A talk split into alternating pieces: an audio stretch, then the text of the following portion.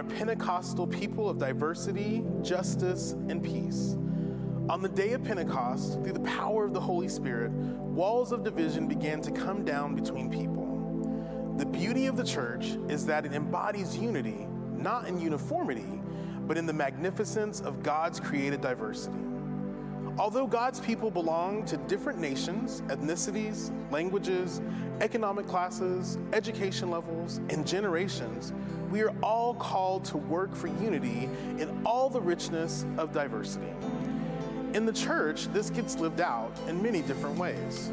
We celebrate, encourage, and prepare both women and men for the ministry and leadership within the church.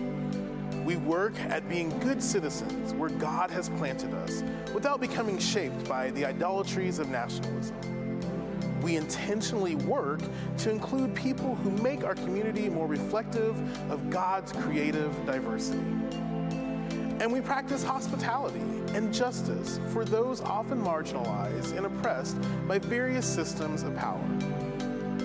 Although the kingdom is not yet here, work as best we can to make peace in the world. We are committed to not just being a church containing multiple generations, but we desire to be an intergenerational community, learning from one another and being formed by one another.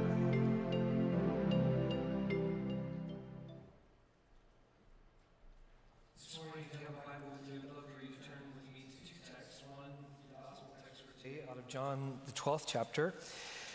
And the epistle text this morning from Galatians, the third chapter. John chapter 12. I, I want to, the screen's going to jump in at verse 20, but let me begin at verse 19. Therefore, the Pharisees said to each other, See, you've accomplished nothing.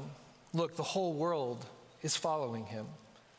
Some Greeks were among those who had come up to worship at the festival. They came to Philip, who was from Bethsaida in Galilee, and made a request Sir, we want to see Jesus. Philip told Andrew, and Andrew and Philip told Jesus. Jesus replied, The time has come for the human one to be glorified. I assure you that unless a grain of wheat falls into the earth and dies, it can only be a single seed. But if it dies, it bears much fruit. Those who love their lives will lose them, and those who hate their lives in this world will keep them forever. Whoever serves me must follow me, and wherever I am, there my servant will be also. My Father will honor whoever serves me. Now I'm deeply troubled. What should I say? Father, save me from this time? No, for this is the reason I have come to this time. Father, glorify your name. Then a voice came from heaven I have glorified it, and I will glorify it again. The crowd standing there heard and said, It's thunder. Others said, An angel spoke to him. Jesus replied, This voice wasn't for my benefit, but for yours. For now is the time for the judgment of this world. Now this world's ruler will be thrown out. But when I am lifted up from the earth, I will draw everyone to me.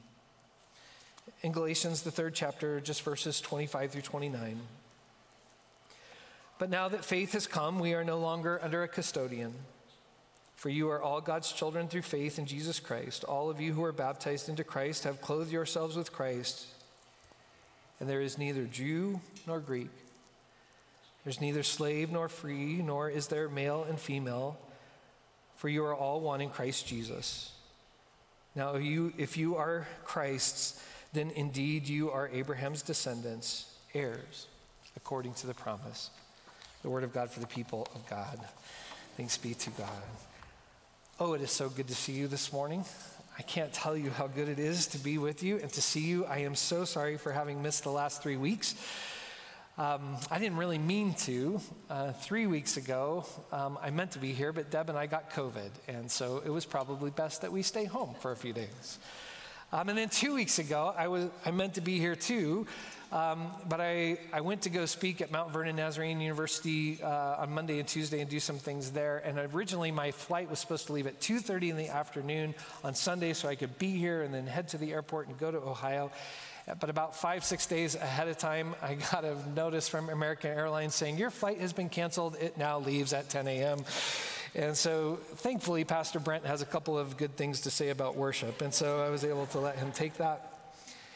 And then last week, thanks for your prayers uh, for Deb and for our family um, in the loss of her dad.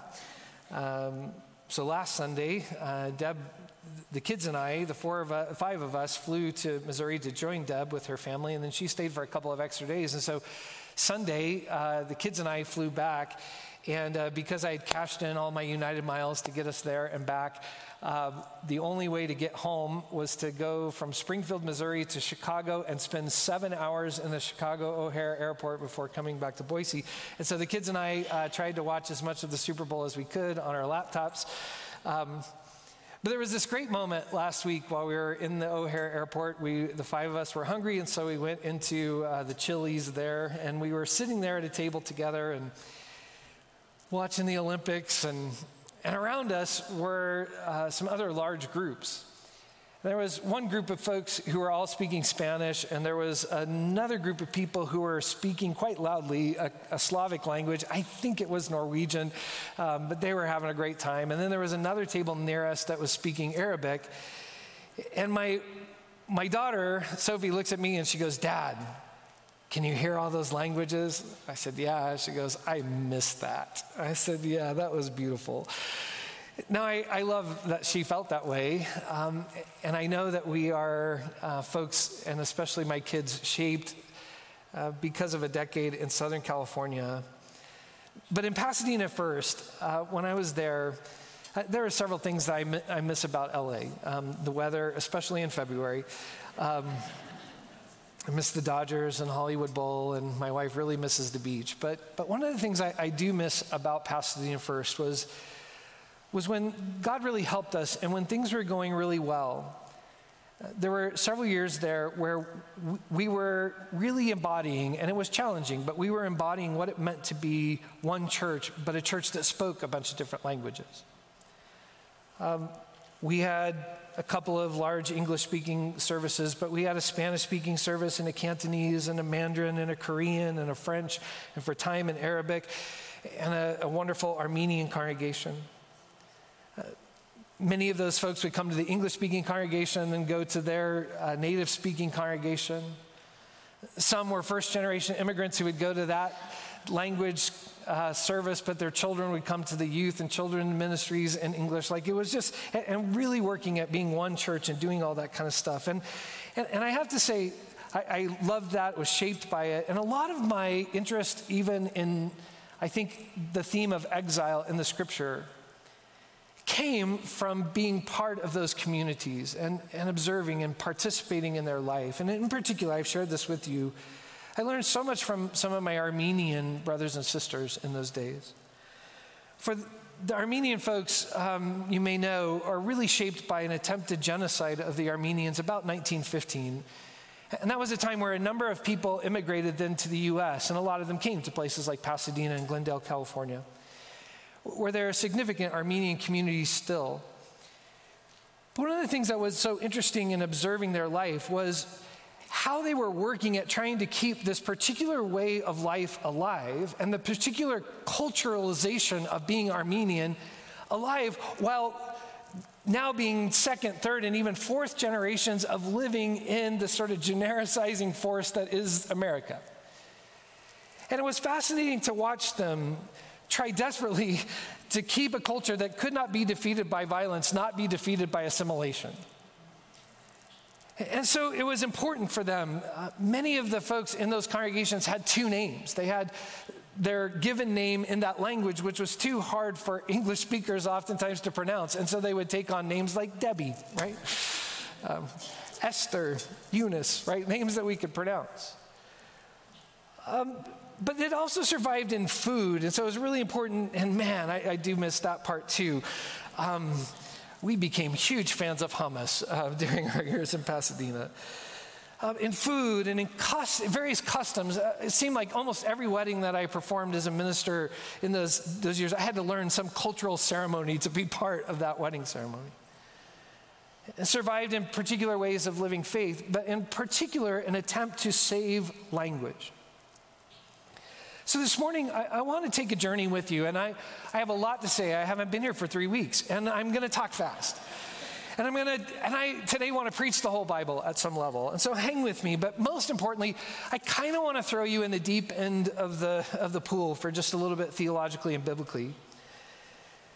So, if we think about the first 11 chapters of the Bible, which in some ways are really hard for us to interpret, Genesis 1 through 11 is really what I would call the, the prehistory history.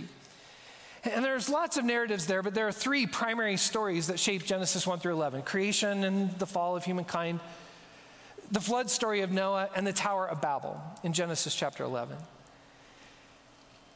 Now, scholars wrestle with where did these stories come from? We're pretty sure there weren't a whole lot of firsthand witnesses to those events. And so, how do these stories emerge? How do they come about? What cultural moment do these stories kind of arise out of for Jewish life? And there are a number of scholars, again, it's not that important, but I do think it's fascinating that a number of scholars would argue that this literature of Genesis 1 through 11 probably is stories that have been passed down for generations, but it came to us in the form that it came to us probably in the 6th or 5th centuries BC in the time when Judah is being taken captive into Babylon. And as they're being taken into captive, captivity, much like my Armenian friends, the question is how do we not lose our identity? How do we not wake up one day and now we're just the people of, we used to be the people of God living in Babylon, but now we're just Babylonians, right? And so these stories become important ways to address how we, as the particular people of God, think about creation and some other things. And that's why I've said to you before, one of the ways scholars sometimes read these stories is to compare them to like Assyrian, Babylonian, Persian creation stories. And so a few weeks ago, I said to you, if we take ancient creation stories, we can probably lump them into two categories. Categories that talk about the gods created us to be their slaves or the gods created us to be warriors. But we have a creation story that says, no, we were created in the image of God to be partners with God in the flourishing of this creation that He loves so deeply. Did you, are you with me? Right? Are you there? All right. Um, and likewise, scholars will sometimes read the, the Noah story in the light of other flood narratives. But the Tower of Babel is really problematic and fascinating. Because of this, the Hebrew word that we translate Babel is the exact same word we translate Babylon. And so there are many scholars who would argue that the story is more than just kind of an ancient story about a culture that tried to build a tower to the heavens and that was really futile. But perhaps it's also a way of critiquing life in Babylon. That when you live in Babylon, here's the problem people are trying to squeeze you into the cultural mode of Babylon. And they're trying to get you to participate in Babylonian economy, and they're trying to teach you Babylonian language, and they're trying to get you to pledge your allegiance, if you will, to Babylon. And so that the critique of the story is this that, that it's also a story about how we live in an empire, if we're Jewish people living in the sixth century, that we are being squeezed into this mold. And, and the problem is, the empire is trying to find unity, but it's trying to find unity this way in uniformity. If we can all be the same, wouldn't life be sweet? We would think alike and work alike. Think of what we could accomplish. Maybe we could build a tower to the heavens. Only that's sort of futile and arrogant. Now, you can take that or leave that, but I would say a, a later book, the book of Daniel, really narrates it this way. That as the people lived in Babylon, Babylon tried to squeeze them into its mold. For example, the four main characters in the story of Daniel are Daniel and his three friends Hananiah, Mishael, and Azariah. But immediately, Babylon gives them new names Belteshazzar, and then the names that you probably know from Children's Church Shadrach, Meshach, and Abednego. By the way, it's interesting to me that it's easier for us to remember their Babylonian names than their Hebrew names. The whole story of Daniel is about how the king's trying to get them to sit at his table or bow down to his image or get Daniel to give up these practices that shape his life so importantly as God's people. So that language and culture is trying to squeeze them into the Babylonian mold. So, back to the Tower of Babel. You still with me? So, we go back to the Tower of Babel, then Scholars, Jewish and Christian, argue often that the judgment then that happens at Babel does, the diversification of languages, the separating of the nations, the emergence of multiple cultures is not actually then a punishment uh, or judgment of anger on God's part, as much as it is, and this is the key if I've lost you so far, it is a judgment of grace. That much like in the creation story, God creates all sorts of creeping things that crawl along the ground and and God celebrates the fact that there's all these creatures in the sea, even the you know, sea monsters of the deep. Like in the same way that God is glorified in the multiplicity of creatures on earth and in the seas and flying in the skies above, so too the judgment of Babel is actually a judgment of grace in which God is now delighting in the fact that there are different skin tones and ethnicities and languages, and surely food. There are tacos and pastas and pizzas and hot dogs. Like, there's just all of this stuff and music, la cucaracha. Like, there's all of this, right? Like, the diversity of that is not a bad thing in the Jewish imagination, but is a good thing. And so they want to resist the genericizing forces of the empire. Did you get that? Thanks for swimming in the deep end. Now, the reason why that's important is because I think as the scripture progresses and the story progresses, a kind of imagination begins to develop in God's people. You could argue that early on, as they enter in the promised land, they're convinced that unity can only happen through uniformity. So when they come into the promised land, they just eliminate everybody. But about the sixth century, as they live in exile, the imagination begins to change. And in particular, a prophet that I think embodies that change in imagination is Isaiah. One of my favorite passages of scripture is Isaiah, the 11th chapter, where Isaiah imagines a time when there is peace on a very divided and broken world. But his imagination is this that the lion and the lamb will lay down together, the wolf and kid will live together, the, the ox and the bear will graze together. They won't hurt or destroy on all my holy mountain, says the Lord, for the earth will be covered, will be full of the knowledge of the Lord as the waters cover the sea. Now, you're not excited about that, but what's so powerful about that imagination is that we won't find unity on God's mountain because we all become wolves or we all get sheepy or we all become oxen. But the imagination is a lion and lamb and wolf and kid and bear and ox which share life together on God's holy mountain. Now, the text that Ryan sort of read for us is Isaiah 60. Just had to get him there. Mostly read for us. The powerful part, the reason I wanted to hear Isaiah 60 this morning is because this is a text that likely comes after exile. And the people's imagination is this that Jerusalem would become a light to the nations. And as Ryan emphasized, the light of the Lord would shine and come upon them. But the powerful imagination is that the nations, the ethnoi, the people of the world, would not be destroyed by Jerusalem, but would come to Jerusalem. And here's the powerful line the kings of the earth would come and bring their treasures and lay them before the king in Jerusalem. Now, again, you're not very excited about this. It's so awesome. It's a great picture.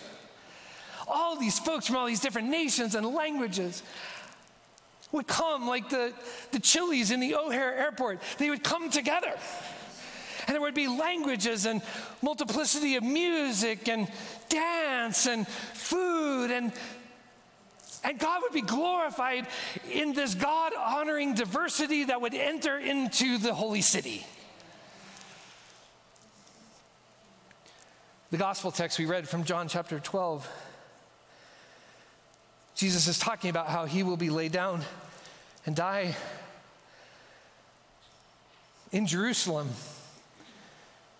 the light of the Lord, ironically, coming through Messiah crucified. But the reason I picked it up at verse 19 is that that whole text is bookended by two statements. First of all, the Pharisees saying, ah, the whole world is coming to him. And the next verse, Greeks show up. And then the text ends with Jesus saying, And if I am lifted up, what will happen? I will draw all people unto myself. If we fast forward just a little bit to Acts chapter 2, and so the statement for today is that to be a new creation people, we are a people of Pentecost. We're a Pentecostal people. Now, I know that word has some history. You may know that word has some history for us. I want to get it back. And I want to think about Pentecost and, and what I think is, is, is really an important sense.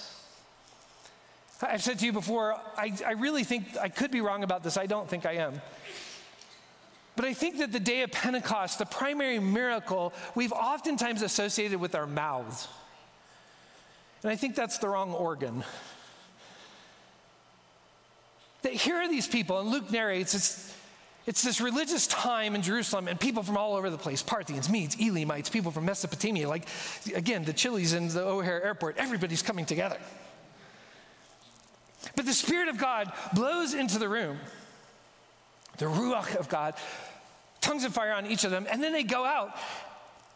And Peter begins to preach. Now, what's interesting to me is Luke records that sermon. So it seems as though Peter's not just saying la la la la, he doesn't know what he's saying, but he's actually speaking Parthian, and the Parthian goes, hey, that's Parthian. The miracle seems to be that Peter is preaching in probably Aramaic, and as he's preaching, he is saying what he understands, but the Parthian, so the miracle is actually not so much of the tongue, I think, as it is the ear. He's hearing, the Parthian hears it in Parthian, the Mede hears it in Mede, the Elamite hears it in Elamite. And so the miracle of the day of Pentecost is this that all those folk get baptized, take faith into Jesus Christ, and unity begins to happen at the day of Pentecost, and I would argue as a reversal of the Tower of Babel story. But unlike the Tower of Babel, where it is unity through uniformity, now in the advent of the Spirit, we have unity, but the diversity is not erased. Are you excited about that? So awesome. Now, if we fast forward again to the book of Revelation, Pastor Carly a few weeks ago preached a beautiful sermon on Revelation chapter 7. She told us how there is a, a kind of pattern in Revelation where sometimes the revelator will hear one thing and then see something else. It's in chapters four and five. The revelator hears that the lion of the tribe of Judah has conquered, but then he looks and he sees a lamb that has been slain. In chapter seven, it is such a great text. The revelator hears that there have been 144,000, which I know in kind of modern, that's, that's a decent Super Bowl crowd, right? But in the ancient world, 144,000, that's unthinkable. Like this huge group of people, 12,000 from each of the 12 tribes of Israel, 144,000 have been redeemed. That's what he hears. But then he looks. Oh, and this is such a great text. I got to read it. This is Revelation chapter 7. And then he saw a great multitude that no one could number, for they were from every nation, tribe, and people and language, and they were standing before the Lamb. And so the imagination, again, is not that it's just the Israelites or the Jews that have been redeemed. It is this massive group from every tribe and nation and language. And then you go to the next to last chapter, chapter 21. And in it, the New Jerusalem descends. And again, just like Isaiah 60, the nations pour into the New Jerusalem. And here's what verses 24 through 26 say And the nations will walk by its light and the kings of the earth will bring their glory into it. And the gates will never be shut by day, and there will be no night there, and they will bring the glory and honor of the nations into it. Oh, this is so exciting. The picture of the new creation is not we will all speak the same language, eat the same food, sing the same songs. Nazarenes finally learned to dance, right?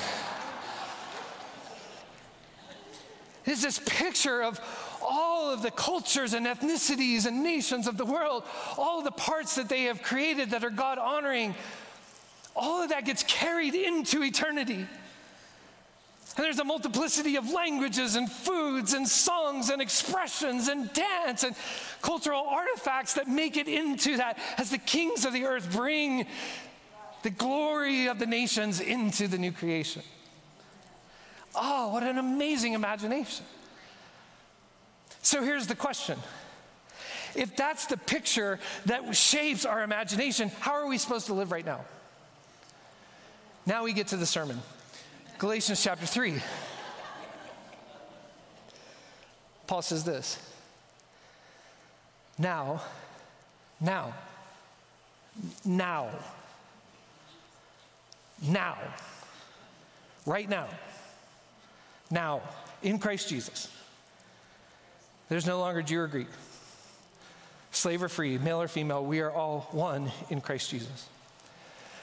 Now, does that mean that there aren't Jewish folk and Gentile folk anymore? There aren't men or women? That there aren't various social strata, economic classes, education standings? No, it means that the walls that have divided us for so long in those categories, Paul says, now, now, as a foretaste of that picture of the New Jerusalem and the unity, not in uniformity, but in all the rich and beautiful diversity of God's creation. That unity is happening now in the Spirit and in a people who embody what it means to be Jew and Greek, slave and free, male and female, all finding life together in Christ Jesus. This is why I have said it's unimaginable, I think, for me, for Paul to say, This is so hard. Jews, just go have a Jewish church. Gentiles, go have a Gentile church. Because for Paul, the sign that the Spirit has come is Pentecost. And what did Pentecost do? It brought down the dividing walls so that now, now, there is no longer Jew or Greek, slave or free, male or female. We're all one in Christ Jesus. And we have to embody that. Now, I have to say, this is one of the great struggles for me in ministry. I took a church growth class when I was a seminary student. And there is a principle of church growth that's called the homogeneous principle. And I struggle with it. The, the principle essentially says this all of us feel most comfortable when we're with people who are like us. People who kind of look like us, think like us, look like us, sing like us, don't dance like us. We're just more comfortable when we're with people like that. And so, the smartest thing, honestly, the smartest thing we could do as college church is figure out kind of who's here today. And are those people out in the community, and for lack of a better term, market ourselves to those folks? Because they're much more likely to come here because we're like them. And the reason I hate the principle is because it works.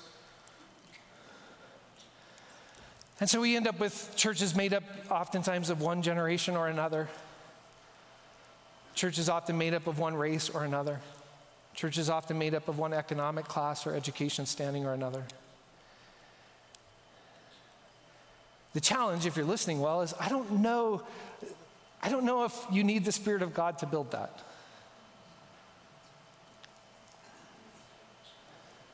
What Paul pictures, what the Revelator pictures, what Acts pictures is something only the Spirit of God can do.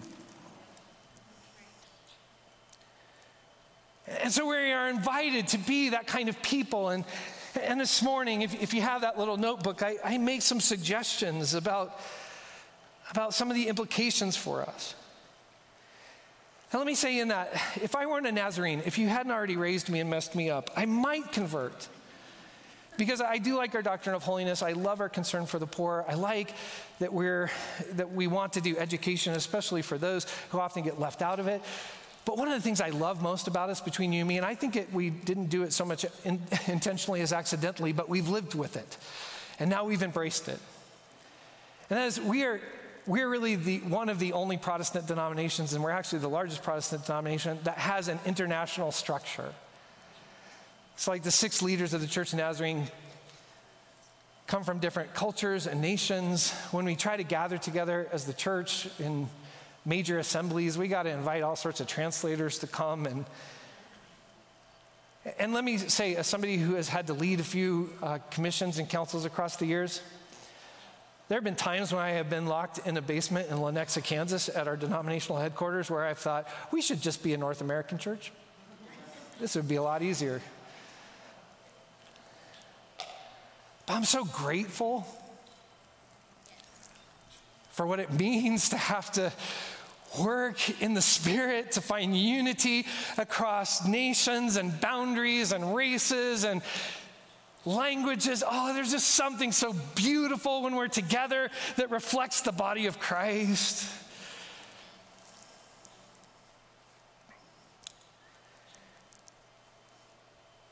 And so let me close. Uh,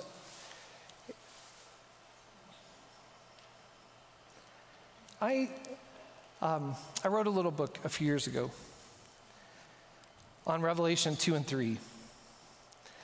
Revelation 2 and 3 are the seven letters to the churches. And, and I wrote a letter for a couple of reasons. I find the letters interesting, five of the seven are negative. But each of them is addressed to the angel of each particular church Ephesus, Laodicea, etc. And so I, I was wrestling with some friends about the question why, why are these letters addressed to the angel of the church?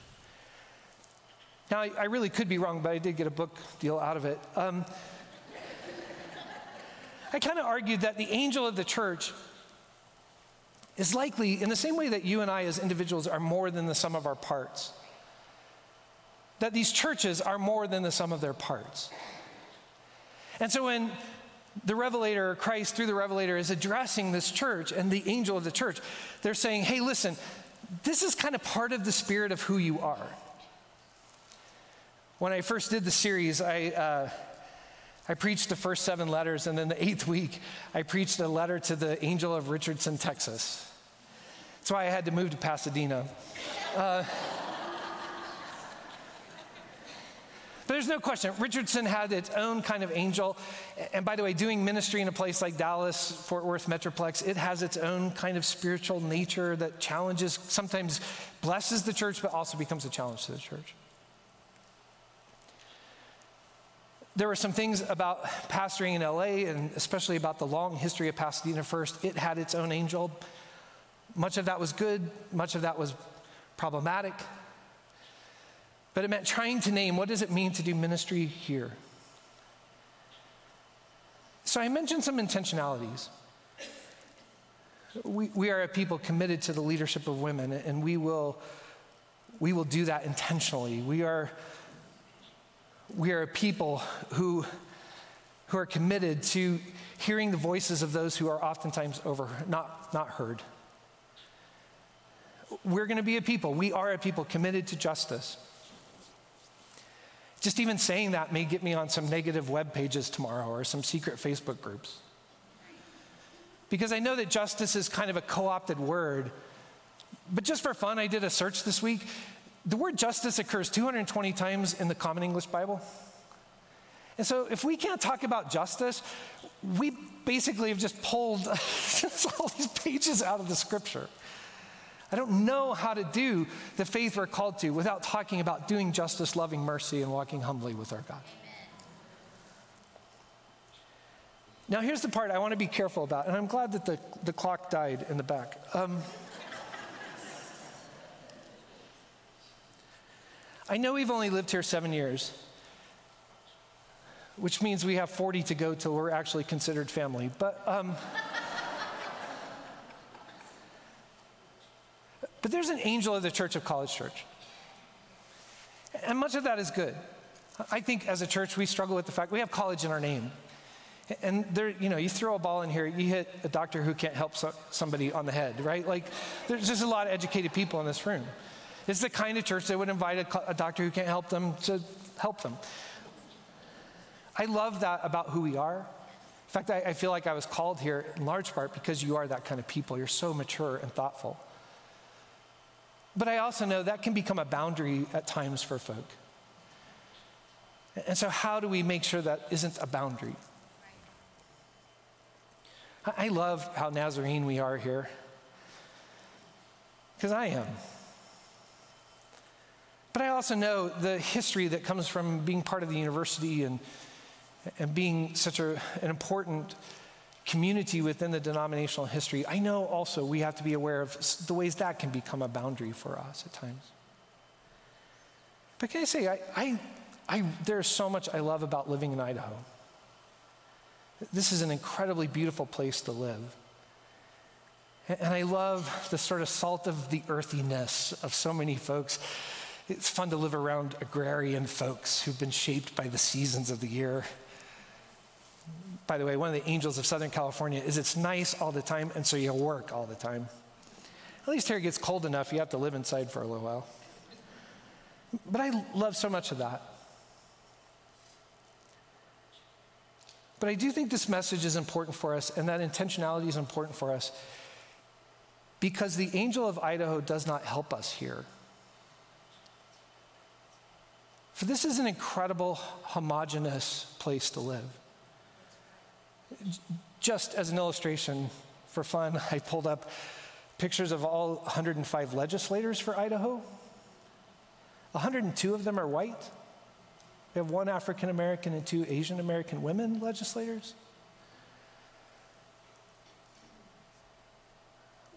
We have, um, we have conversations in community spaces like school board meetings that are oftentimes shaped by a kind of homogeneity and a desire for that to remain. Sometimes it shows up in pretty ugly ways. I don't know that I've ever lived anywhere where I've seen the Confederate flag more than here. And I don't remember all my history, but I'm pretty sure we're a little far west or north for that to be part of trying to maintain some kind of cultural identity. And so when Ryan and Ashley's neighbor flies that flag, I don't think they mean just trying to keep the memory of the South alive. Or when kids fly that out of their pickup trucks on the high school parking lot. Or when some of my neighbors fly that.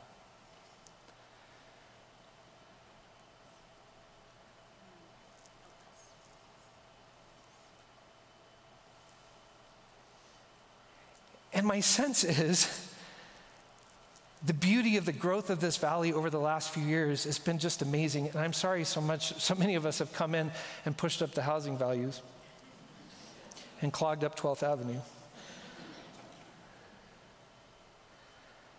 But I will say, many of the people who I talk to who came from the land that I came from, who've moved here, and some are my neighbors,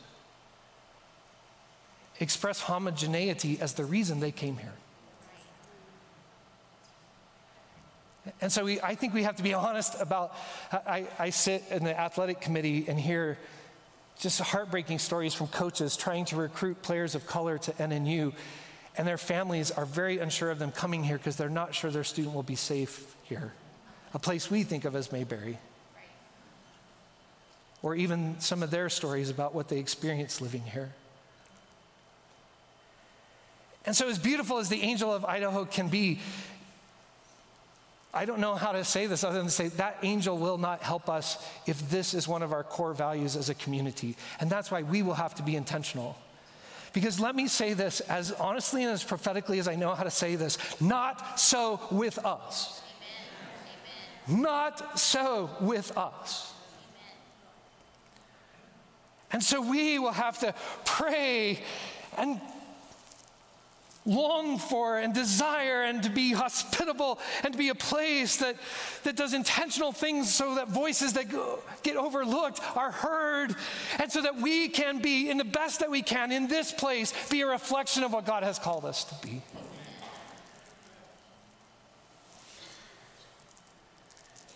And maybe if that is the angel that shapes us, maybe maybe we too can be a light to this place where God has put us. And the kings of the earth will be drawn to that light. And we can be a people that reflect the glory that is to come. God, help us. Um, help me.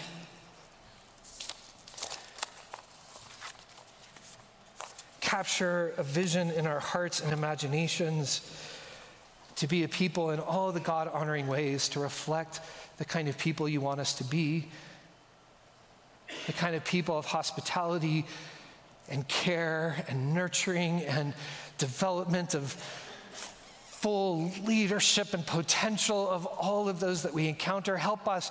We've got our own angel to deal with, God, and so help us to figure out, as a really educated Nazarene folk, how do we be that, but also not create boundaries for others? But help us in this time, in this place where it is so deeply divided and shaped oftentimes by values that are anti Christ.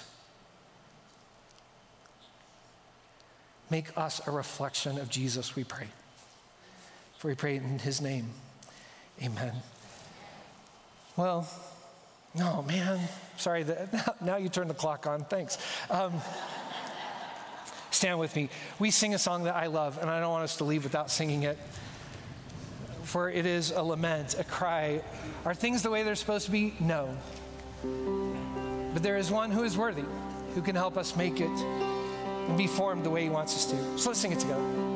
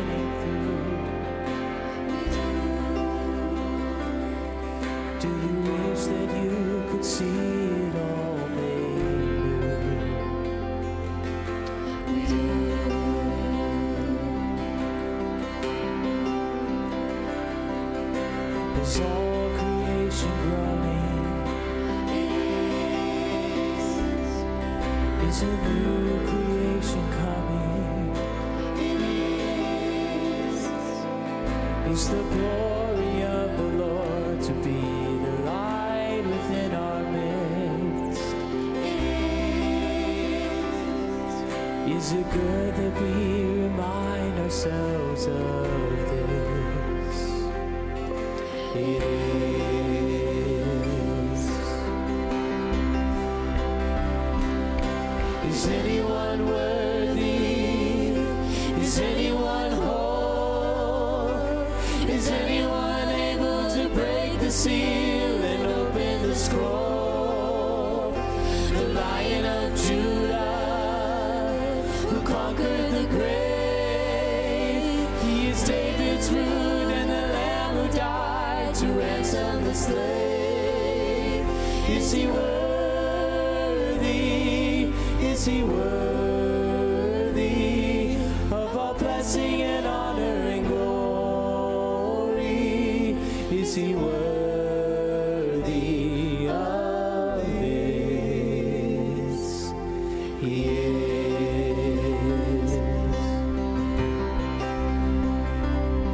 And does the Father truly love us? He does.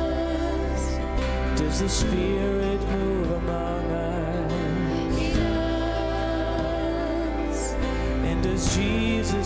Messiah, hold forever those he loves? He does. Does our God intend to dwell again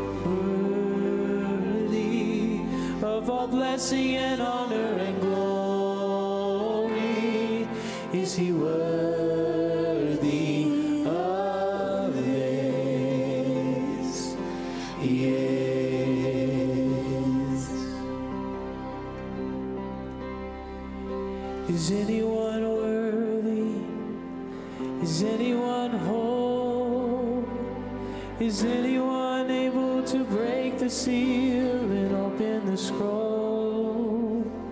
The Lion of Judah,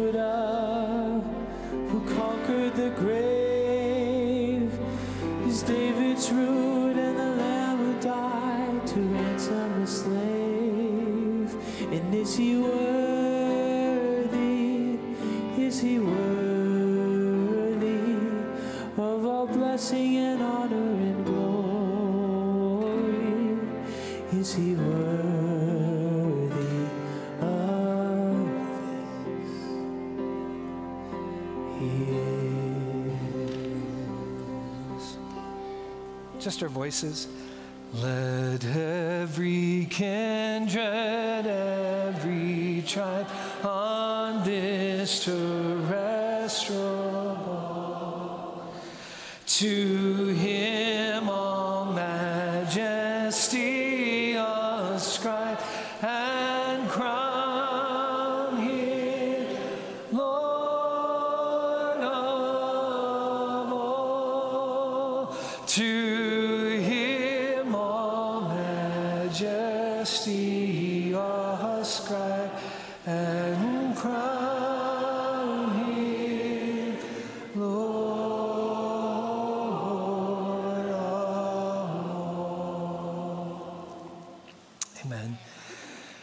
Thanks for being here this morning. Those of you online, thanks for joining us. Those of you who are present with us, please, if you're a member, uh, vote today or next week um, as we finish out this church year. But if you've listened well this morning, and it was probably hard, I talked pretty fast. Um, there's a vision that captures us that we recognize is so different than the vision we often see around us. And at times that can cause us to doubt and fear and cause us to be shaped in patterns of comfortableness that keep us from living into that. That's why this benediction's for us. And now unto him who by that Pentecostal Ruach spirit, that power that is within us, that's able to do immeasurably more than all we could ever ask or imagine. To him be glory in us. This people, this unique people that he calls his church, and in his Son, the one who is lifted up and draws all people to himself, and in his Son, Christ Jesus, now and for all generations. And God's people said, Amen. Go in his peace.